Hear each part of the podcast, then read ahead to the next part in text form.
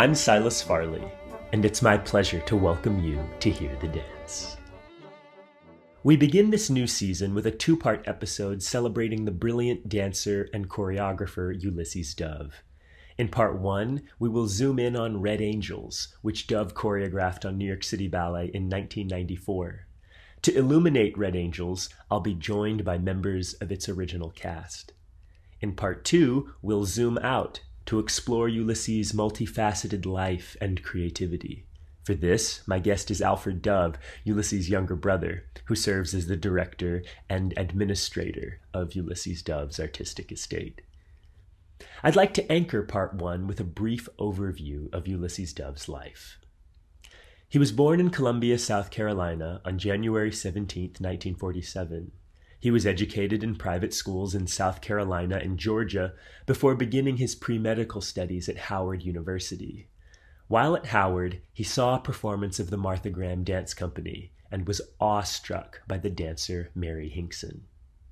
In a later profile in Essence magazine, Dove recalled that life changing experience of seeing Hinkson dance with these words I felt like I'd seen God. After that, I said, I don't care how long it takes. I'm going to dance like that. Dove transferred from Howard to the dance program at the University of Wisconsin and then to Bennington College, where he graduated with his dance degree. He then moved to New York. While attending classes at the Merce Cunningham studio, he was spotted by Cunningham, who invited Dove to join his company.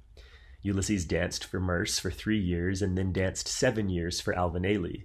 At Mr. Ailey's invitation, Dove made his first works I See the Moon and the Moon Sees Me for Ailey's second company, and Inside, which was a solo for Judith Jamison. He then embarked on a remarkable choreographic career, making a body of work for an array of companies, including Bad Blood for the Alvin Ailey American Dance Theater, Vespers for Dayton Contemporary Dance Company, Episodes for what is now the English National Ballet, Serious Pleasures for American Ballet Theatre, and Dancing on the Front Porch of Heaven for the Royal Swedish Ballet. Dove also served as the assistant director of the choreographic research group of the Paris Opera Ballet, in which capacity he taught modern dance and made new ballets. He won an Emmy for Two by Dove, a PBS special that presented Vespers and Dancing on the Front Porch of Heaven, along with interviews and documentary rehearsal footage. He choreographed two of his very last works on New York City Ballet the 1994 Red Angels and the 1996 Twilight. Twilight was set to a hypnotic saxophone ensemble score by Michael Torke and premiered less than a month before Dove's passing. Ulysses Dove's ballets were a unique blend of virtuosity and passion, and they challenged and astonished both his dancers and audiences. With that background, let's turn our attention to Red Angels. Dove choreographed this work for the 1994 installment of City Ballet's Diamond Project, a program for new choreography initiated by former ballet master in chief Peter Martins and the philanthropist Irene Diamond. The music is a solo for electric violin by Richard Einhorn, entitled Maxwell's Demon. Since its first performance, it has almost exclusively been played by violinist Mary Rowell.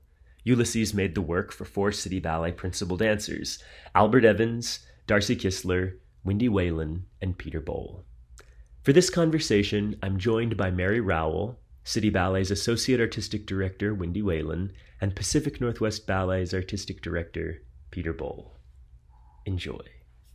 Peter Boal, Wendy Whelan, Mary Rowell, welcome to the Hear the Dance podcast. Thank you all so much for joining me today. Great to see you guys again. That's Red Angels reunion. Yeah. So, Peter, I wanted to start with you and ask you what was your first exposure to Ulysses Dove's work? Had you seen any of his other ballets before he came to make Red Angels on City Ballet? You know, I'm not sure because I'd certainly seen companies that presented his works, but the only one that I remember clearly was Serious Pleasures um, I had a friend who was in ABT at the time. He had reached out and said, There's this amazing ballet happening right now at American Ballet Theater. I'm in the second cast. Would you come see it? And it did feel like a departure to me. It felt like some new territory that I wasn't aware of. It felt like it was brave. I mean, that, that work is really brave. It takes on um, dark themes, questions of humanity in, in a sort of darker side, questions of lust, um, impulse, and just some incredible dancing. I don't know how ultimately successful the piece was for ABT, and uh, obviously you know that Pacific Northwest Ballet has done it since.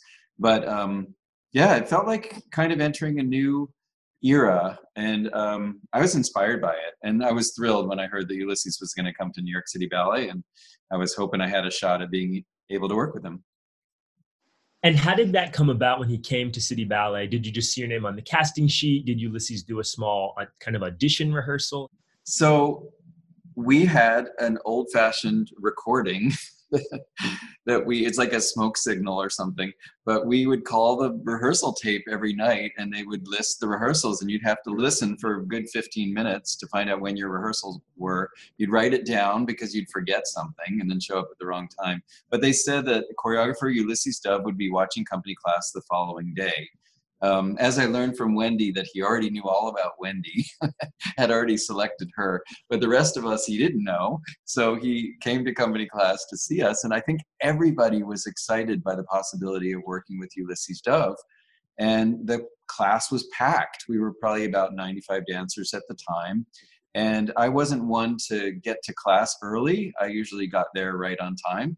And I walked in, and there was not a space to be had and poor Ulysses was in a little chair in the corner, and there were dancers like all over him. And there was about three feet between him and the dancer in front of him. And so I took that space because it was all that was available. So I was literally like standing over Ulysses and probably spraying him with sweat, which seems like such a long ago thing that we used to do. And um, I guess it worked, just grabbing the spotlight and dancing right in front of him. So I was chosen. And Wendy, a similar background question to you is had you seen some of Ulysses' work before he came? I didn't really know Ulysses' work um, until he came and we started to get to know each other in the studio. Peter Peter knows a lot about how he was thinking about his different work at the time, which I think is fascinating. Yeah, I he had said at a later time, and, and I think I had asked him about this, which is why I knew I also had a friendship that I developed with Margaret Selby, and she was really Ulysses' great friend at the time. But she mentioned to me, because she had been working with PBS on Two by Dove, um, that Ulysses really saw three works as a triptych and hoped that Red Angels would be part of that triptych, but the timing prevented it and perhaps the hour long telecast that they were preparing.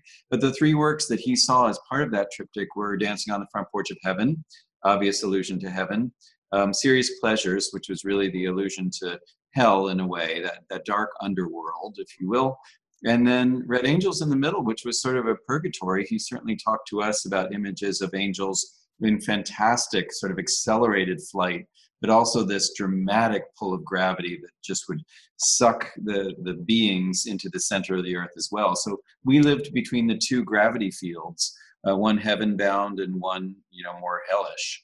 Um, and that, I think that was his vision, and it ties in with a lot of his themes that he used in many of his works. Mary, would you like to jump in here and talk a little bit about the music that he chose by Richard Einhorn called Maxwell's Demon? I'm already thinking how this might all connect at the time, uh, the Diamond Project was asking for composers to send their music to the ballet. So Richard Einhorn uh, sent a tape of all of his uh, music, and I got a call from Richard saying, "Well, uh, you know, I did this, and um, Ulysses Dove has chosen Maxwell's Demon to choreograph, which was very surprising. Why would he choose such a, strange little piece?" And he also said that he wanted to change the piece a bit. He didn't like one of the movements and he wanted Richard to write another movement, which was fine. And it turned out that the movement that he wrote was nearly exactly like the first movement of the original piece, uh, with slight slight change of uh, order of the repetitive parts. And then as we came to work with the dancers, I gained a little more understanding of why he did that. Um, that he had the two pairs of couples, and he introduced one, and then he introduced the second with very very similar music. And from there, he went into more improvisatory work with all the dancers and then a feature at the end where all, everybody got a big solo. It, very beautiful progression. Mary, did Richard ever tell you what Maxwell's demon meant? Yes, Maxwell's demon is a thought experiment of physics in, in thermodynamics. and it has to do with the image of a box that has a wall between the two sides and the one side having all these molecules and neutrons and whatever running around and this little guy this little demon is standing at a little door and occasionally he opens the door and one of the molecules goes in uh, to the other side. I used to explain it more like a random theory of, of this guy just kind of opening the door randomly and eventually everything ends up in the other side but it's really more about the fact that if the fastest ones go to the other side then the heat level changes from one side to the other. So instead of being both hot one becomes hot and one becomes cool. And this was some amazing thing in thermodynamics. Well, I have to say, I, I uh, was reminded in our last conversation Peter Boal and I had about this ballet that Ulysses had once told us that between the two couples, one of us was red on the inside and white on the outside, and the other was white on the inside and red on the outside. So we were opposites filled with each other's opposite. And so that idea of the door and the box and the energy exchange sounds like he did his research. It feels like a part of the choreography and the part of what he was doing, in my estimate, especially with that door kind of feeling in the back when we walk forward. right Um, yeah So yeah, I'm seeing a lot of that idea in the work that I, and I never knew what that was. So this is miraculous. Thank you for that info. thermodynamics whatever that is. Yes. and it's it, it it's but it the other point of it i think that's quite interesting is that it's a thought experiment and and somebody eventually named this little guy a, a demon as the so that's how and it was uh, maxwell the the physicist maxwell's idea uh, so it's called maxwell's demon It also feels so much about thermal. I mean, it feels so hot, the piece. Um, it feels so electric so much. Yeah, it does. It really does.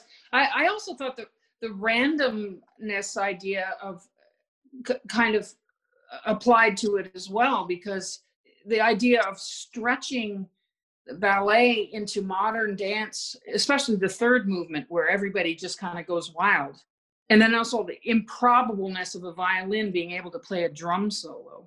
But but I do think that that's true. That that, that red hot, and that's exactly what Ulysses asked for. In the the difference between the two movements that were nearly identical was that the first one was more reserved. The second one grew and became more intense. It was not an easy thing to to accomplish, really, with such similar music.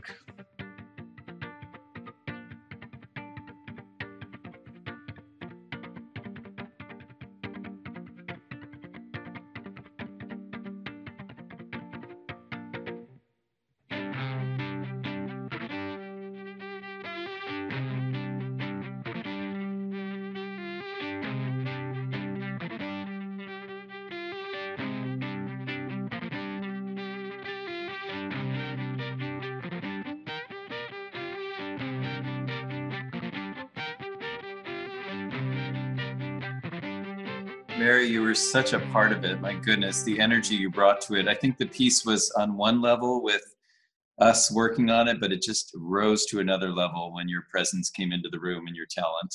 It was really Oh. impressive. Thank you, thank you. I I mean, it was a, you know, a, uh, an amazing opportunity for me to be able to be involved with that uh, project, and and also amazing that I'm actually still playing it with dance all these years later.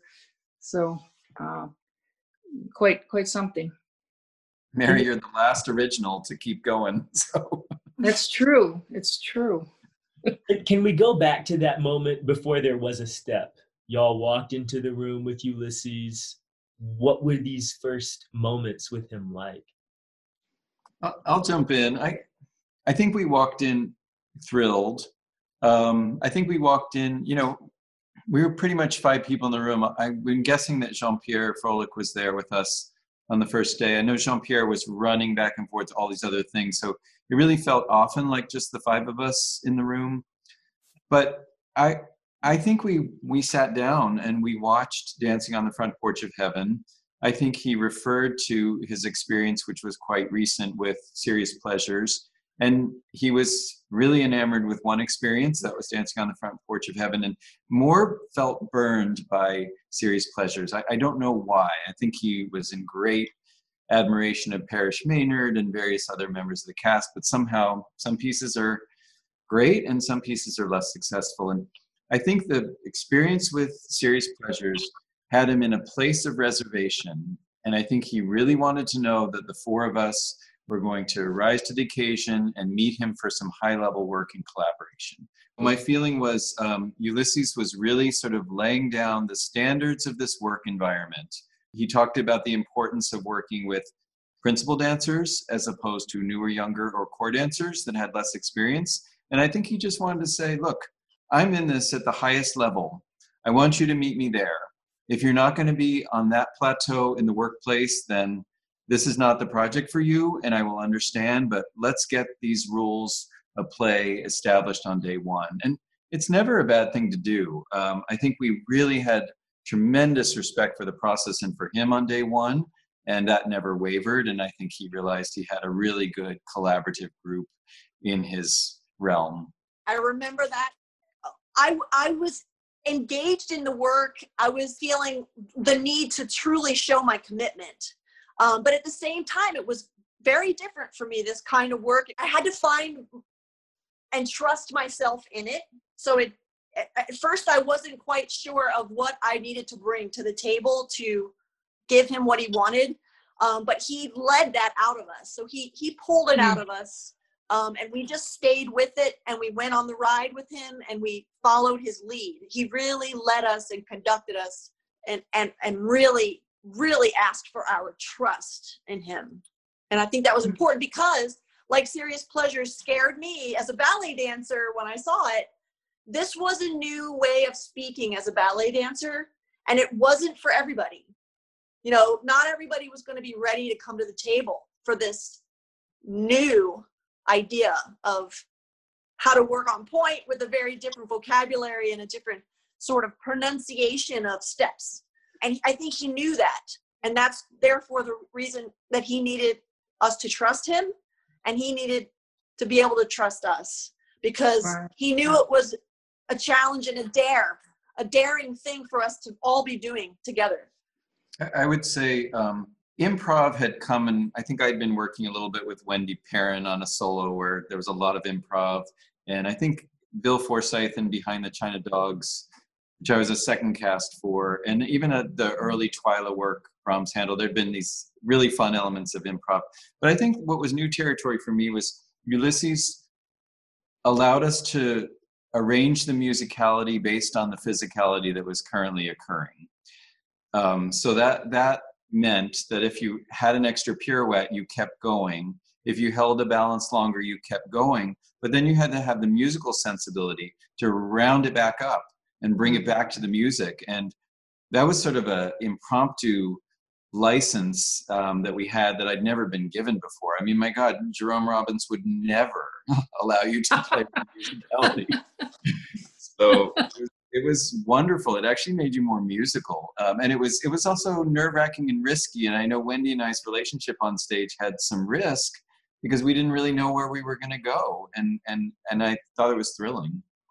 Yeah, that element of chance, that sort of Cunningham chance, came really into play, and we were very alive in each moment. All of our molecules and our antenna were like, I just had to be watching and feeling. I had to feel where Peter was in his performance because if he was balancing, I had to wait until he was finished.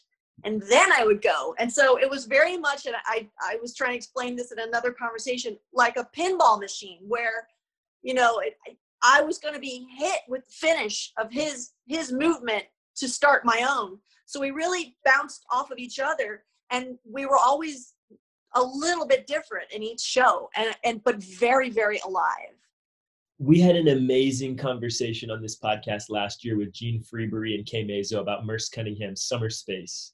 And in preparation for this, I was thinking through to what degree did Ulysses' experience as a Cunningham dancer impact his choreography? So to hear you say what you just said is just amazing to me. That was part of the dare.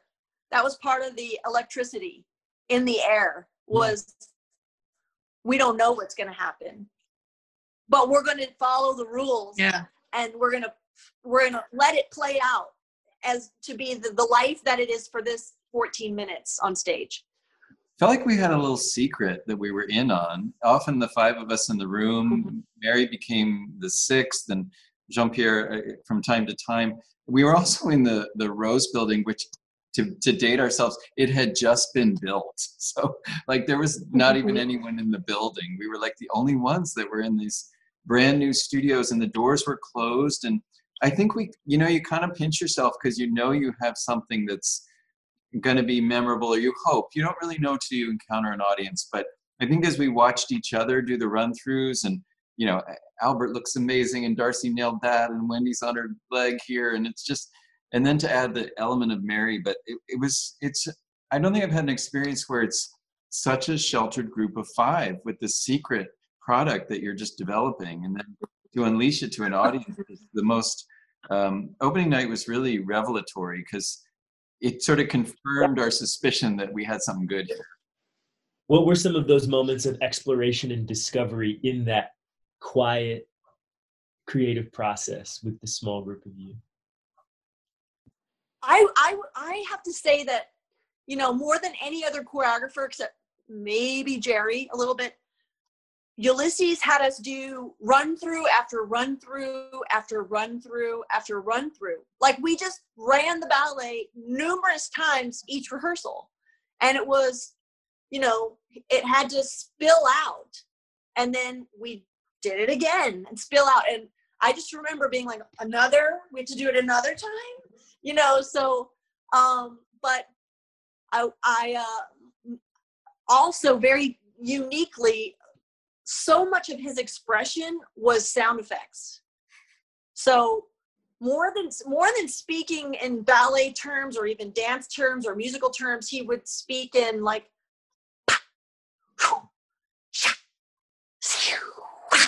you know, and it, that's like the language that I remember. And I, I was telling Peter Boal that it was kind of like a, a comic book, like a Batman comic book, like pow, zap, boom, you know, and that's the those are the sounds in my head and in my and and the choreography as I'm dancing it. It's it's how long does that breath last? That you know, and what's the punctuation? It's all it was all punctuation, which was very comfortable for a dancer like me who's you know kind of a natural punctuator in choreography. Um, for better or for worse, I, I was, you know, I had that kind of body and physicality that was, I enjoyed punctuating. Um, but that's what the choreography felt like to me um, a series of punctuation marks of expression. And Peter, you have a story about a particular moment that became part of your solo that you inherited from another dancer. Could you share that? Yeah, sure, I will. And I, I just one more thought on what Wendy said. You know, we did. We he'd ask us to run it. I think it was four times in an hour, which we, you know, we'd sort of been given notice at the beginning, so we needed to say yes with enthusiastically. So we did, but we were exhausted because we had, you know, John Alleyne was in the next studio waiting for us to work. I mean, we had five other hours that we had to give a tremendous amount to. But um, he d- divided up, I think we probably had an hour to develop our solos per. So we came one after the other. We were four hours in a row. And um, I followed Darci for my solo. And when I walked in the room, there was just, I could feel that there was tension in the room between the two of them. And I didn't really know what had happened. I hadn't been in there, but um, they smiled. They thanked each other very respectfully. Darci moved on and said, "Don't worry, we're going to find it." And Ulysses said, "No, I know we will." And it was very cordial.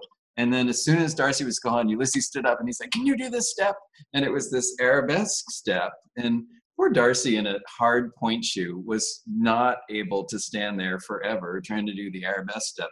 But it was her step. And I happened to be the next one in the room, and he asked, and if it had been Albert, it would have been his step. But I loved the step. Um, and it felt emblematic of my solo. It felt angelic. I, I liked my arabesque at the time. I was happy to exploit it as needed um, for Ulysses. And, um, and so I inherited that step from Darci, and I'm grateful. And I think she's grateful too. She was happy to give it to me. I love that moment. That's such a beautiful spot. Now, when he came to do the two duets, could you talk to us a little bit about that? Because I know there's a, we've talked a little bit already about how the mood between Albert and Darci is very different than the mood between the two of you in your duet.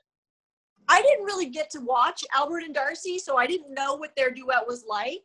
Uh, it was just Peter Boal and I, we just would work on our own. But when I got to see both, um, I could see the difference. And I was like, oh, the red on the outside and the white on the outside, and you know, the kind of the oppositions. And it made me think of violin concerto, the arias one and two, one being more introverted and one being very extroverted, or or one more physical and one more sort of emotional, or um, just different qualities qualitatively. Um, I definitely felt that Peter Bowles and I we had um, a speed factor involved and um and a, a connection through the air of setting each other off um just like a magnet you know so there was definitely a magneticism and the physicality and the speed and the spring in it and then darci and albert they just felt more grounded and more um sort of I don't know. They were they were saying they were presenting something. I, it almost felt like words to me,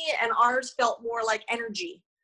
I, I don't know. I just felt that, that kind of qualitative difference only after I, you know, got to see both and in those run throughs as they started to unroll. You raise a good point, Wendy. That there were we had secrets from each other. We didn't know each other's solos for a while. We didn't know each other's duets. We were working in compartments as well I think you're spot on. I mean, I would think say that there's, if you want an analogy, there's smolders and ours was burning. I mean, we were there was no smoldering. We were just you lit the fuse and out we went.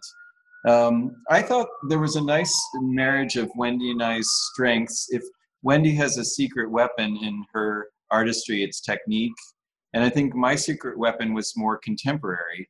Um, technique was maybe on the outside, and Wendy's was something that was underlying to everything she did. But but there was actually a nice match there because we're both technical dancers. We both love to move fast, and um, you reminded me too that I would. I mean, we both did this. I would stand still at the end watching you dance, and I wasn't allowed to move until you looked at me. And I kept thinking, but I have mm-hmm. so little time left to get my step in. Like, when is she going to look at me? And then you'd shoot that gaze across, and I would just go because I had so little time, and then I'd shoot it back to you, and we'd try to finish before Mary played that last note, and it was it was electric, for lack of a better word. There was something about there was something about that first duet that um, feels very. I feel I I imagine Albert's character and and Darci's character as sort of this lion, this presence that's mm. like king power, but it doesn't have to exude outward energy because the inward energy is so powerful.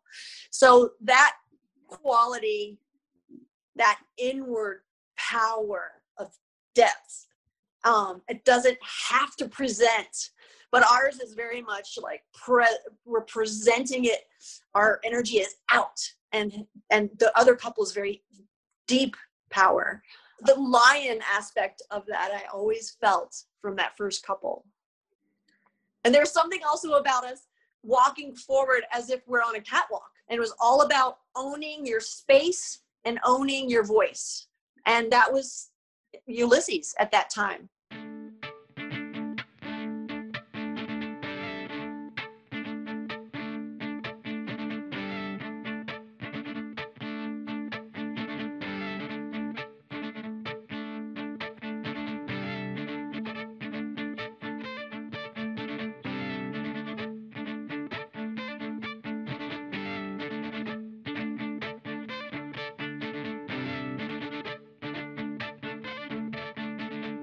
And Ulysses would walk for us, and he walked really well. So he set the bar really high. And it was, you know, we couldn't do his walk. We were all individuals, but we had to find our walk.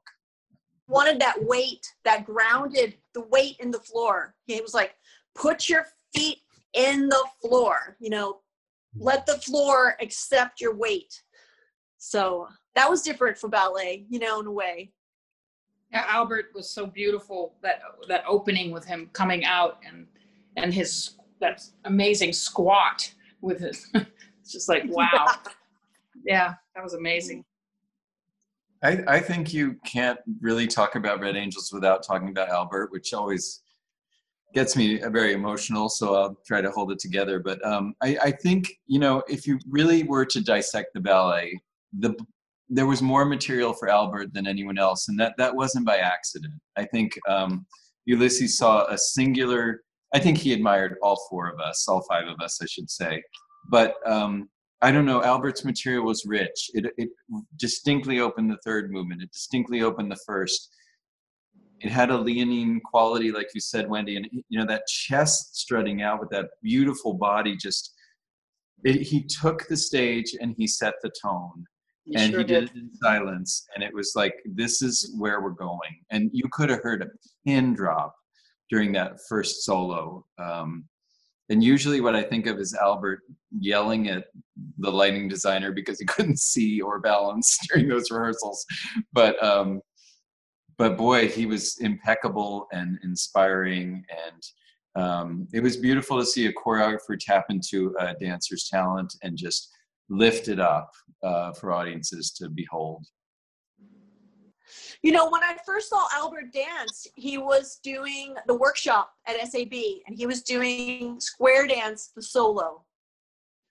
You know, so he had this really quiet power and um, this sort of gravity but flight at the same time.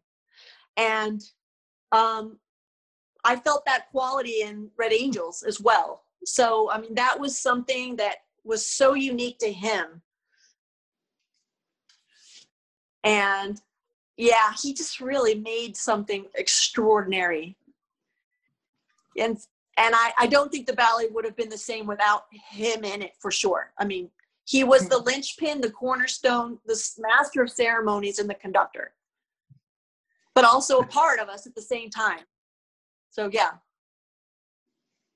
I, I, think in a way the four of us were a pretty disparate group. I mean, we weren't often. I don't think we ever were together in a ballet. I, mean, I danced with you somewhat. You and Albert danced together a lot. Um, I rarely danced with Darci. Albert with Darci a little bit, but I feel like we were four separate entities in a way. And I think each of us, each of us felt like we had to rise to the level because we had admiration for the other three so it was it was a beautiful mutual respectful place in a building and you know i wanted to get to albert's level. Probably albert wanted to get to my level and vice versa and all around. And i think it was it was very healthy and, and inspiring. Yeah we we were we were very um, much our own um, specific flavor of ingredients that ulysses really enjoyed mixing so we we were such different artists and dancers and mentalities and um, you know we were all principals but very different principals. So we all knew and we're all given access to our own powers and we knew that we were a part of something bigger than us and yet the combination of our uniqueness was what ulysses loved when he came to do the solos, did he specifically say that this is a runway or you guys are voguing or anything like that? Because it has that flavor to it for sure. I, I don't remember that. I actually, I think it was maybe on our minds because of the era, but um, I'm he didn't. I don't remember him saying that to me, and I'm actually glad he didn't because I would have had some bad version of. I just think I didn't belong on a runway or voguing, so I just had to find my own way to get downstage. Um, and I think he wanted an energy and a drive. I usually tell the dancers when I'm setting it, walk like you're going to walk right over that entire audience. It has that level of, you know, sort of like a freight train with a beautiful, clear intention. Um, but everybody had their own walk. And um, Wendy, do you remember if he referenced catwalks or voguing or? I don't think so, but the era of supermodels. So, and Albert was always, you know, calling people supermodel, and it just it was in our it was it was on our tongue, you know, sort of, and it just kind of happened. But but that energy, like you said, that you are, you know, you're gonna walk forward like nothing else. Like you have the most important thing to say that's coming from deep in your heart, and it's incredible that you get that message out. And I think that that was, you know, where Ulysses was in his life. He had to get that message out because he was running out of time. None of us knew that. I didn't know that he was sick, but he was passionately desperate to get his artistic message and voice out. You, you raised such a good point, Wendy, because it, he seemed to be living more fully in the creation of that. It, he was emphatic in the need to, and then also I think as as forcefully as he put out to us, he was receiving it forcefully too. Because every time we do a run through, I started to think by the third run through we were just doing it for him to enjoy. So I'm not sure we needed to work on things. I just think he wanted to get two more shows in in his hour, and um, mm-hmm. and it's the best audience. I mean, I think he'd jump up and hug us when something went really well, and and he'd tell us when it didn't. But more often than not, it was really admiration and love and empowerment, and um, he gave it back from the front of the room like no one I've ever seen. It was great. And mm-hmm. and maybe that has to do with him having an awareness that he was dealing with health issues. Um, I think I didn't really know. I, I might have known that he was just drawn, but you know, stunning in his movement, um, just seeming thin. Um, but the energy was there. And then, of course, we went on to do Twilight, and the energy was completely different. Um, he was really dying in the front of the room every day, and and we were keeping him going, I think, with that. Mm-hmm. That piece was like his last thread of life. That's what he was living for, to get that piece finished and out, and then he was gone.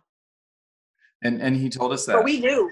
He said, I'm mm-hmm. Living to see the premiere of this piece. I mean, that's that's a will.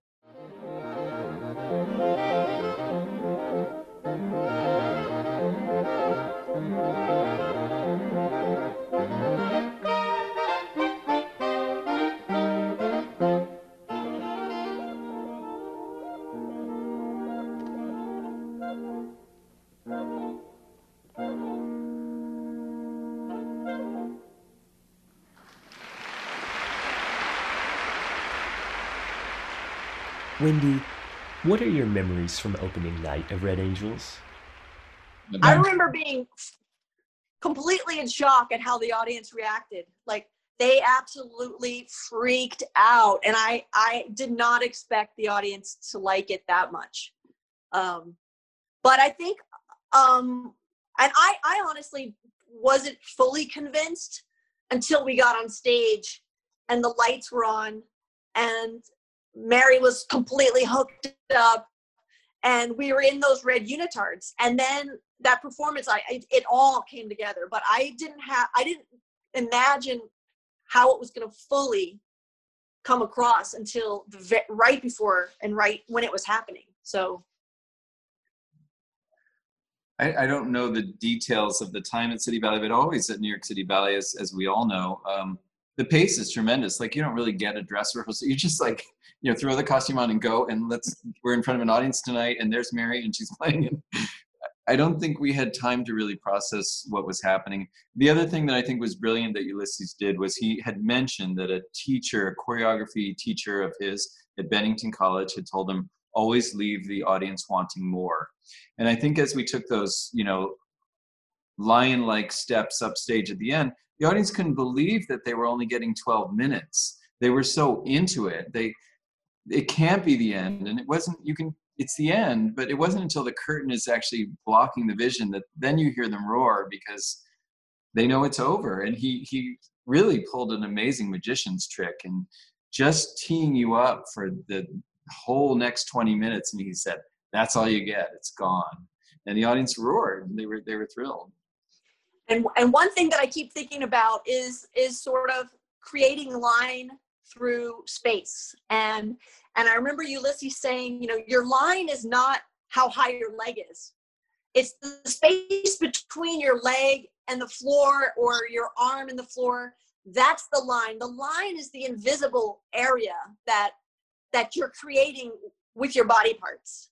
And so I was like, whoa, that's deep. So that was really a different way of thinking about line.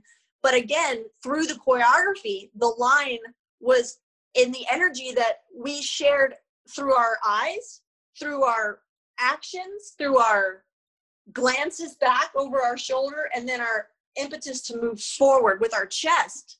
So that line of energy was was made visual almost in a way that I've never really uh, to a level that I've never experienced before. Peter Boal, talk about the the um Graham pose Yeah. that you realized. Yeah, there was a picture. Uh, um, I didn't know that pose that I have in Al Saklan. You know, I love the pose. It was fun to do. Ulysses worked on that pose quite a bit, trying to get the arm line the same as the leg line, and even the top arm on the same line. And the focus being, you know, all of it was catering to these beautiful diagonals.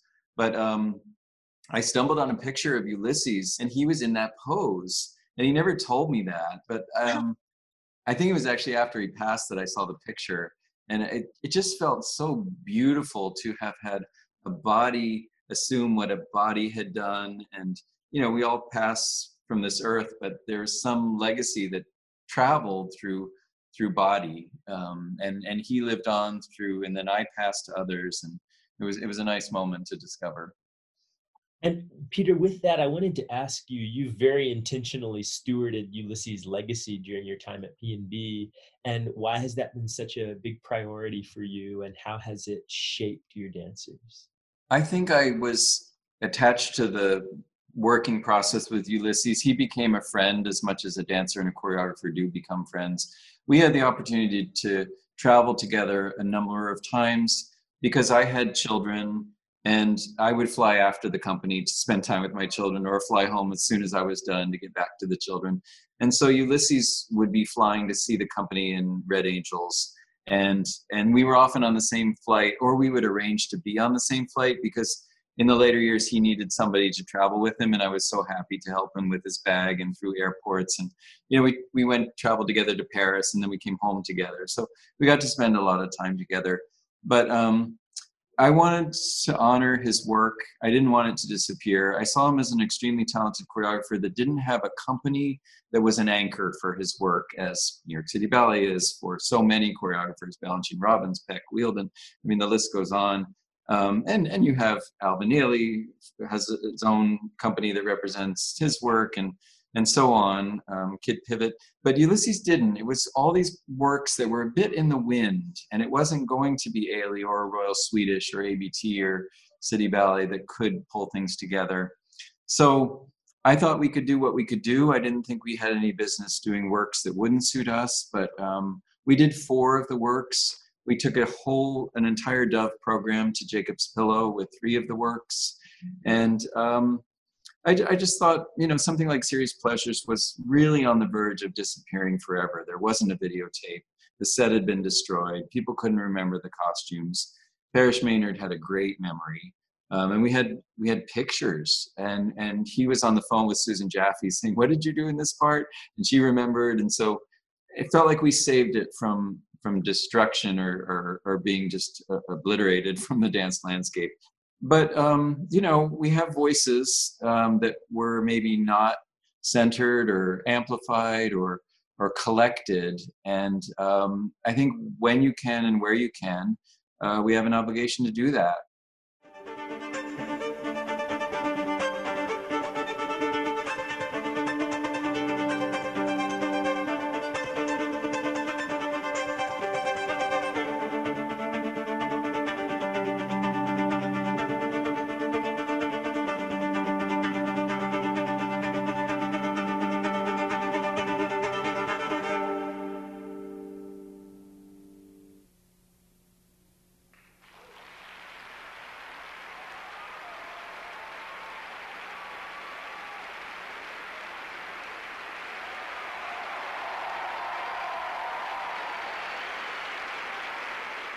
Here ends part one. The conversation about Ulysses Dove continues in part two, which is available now.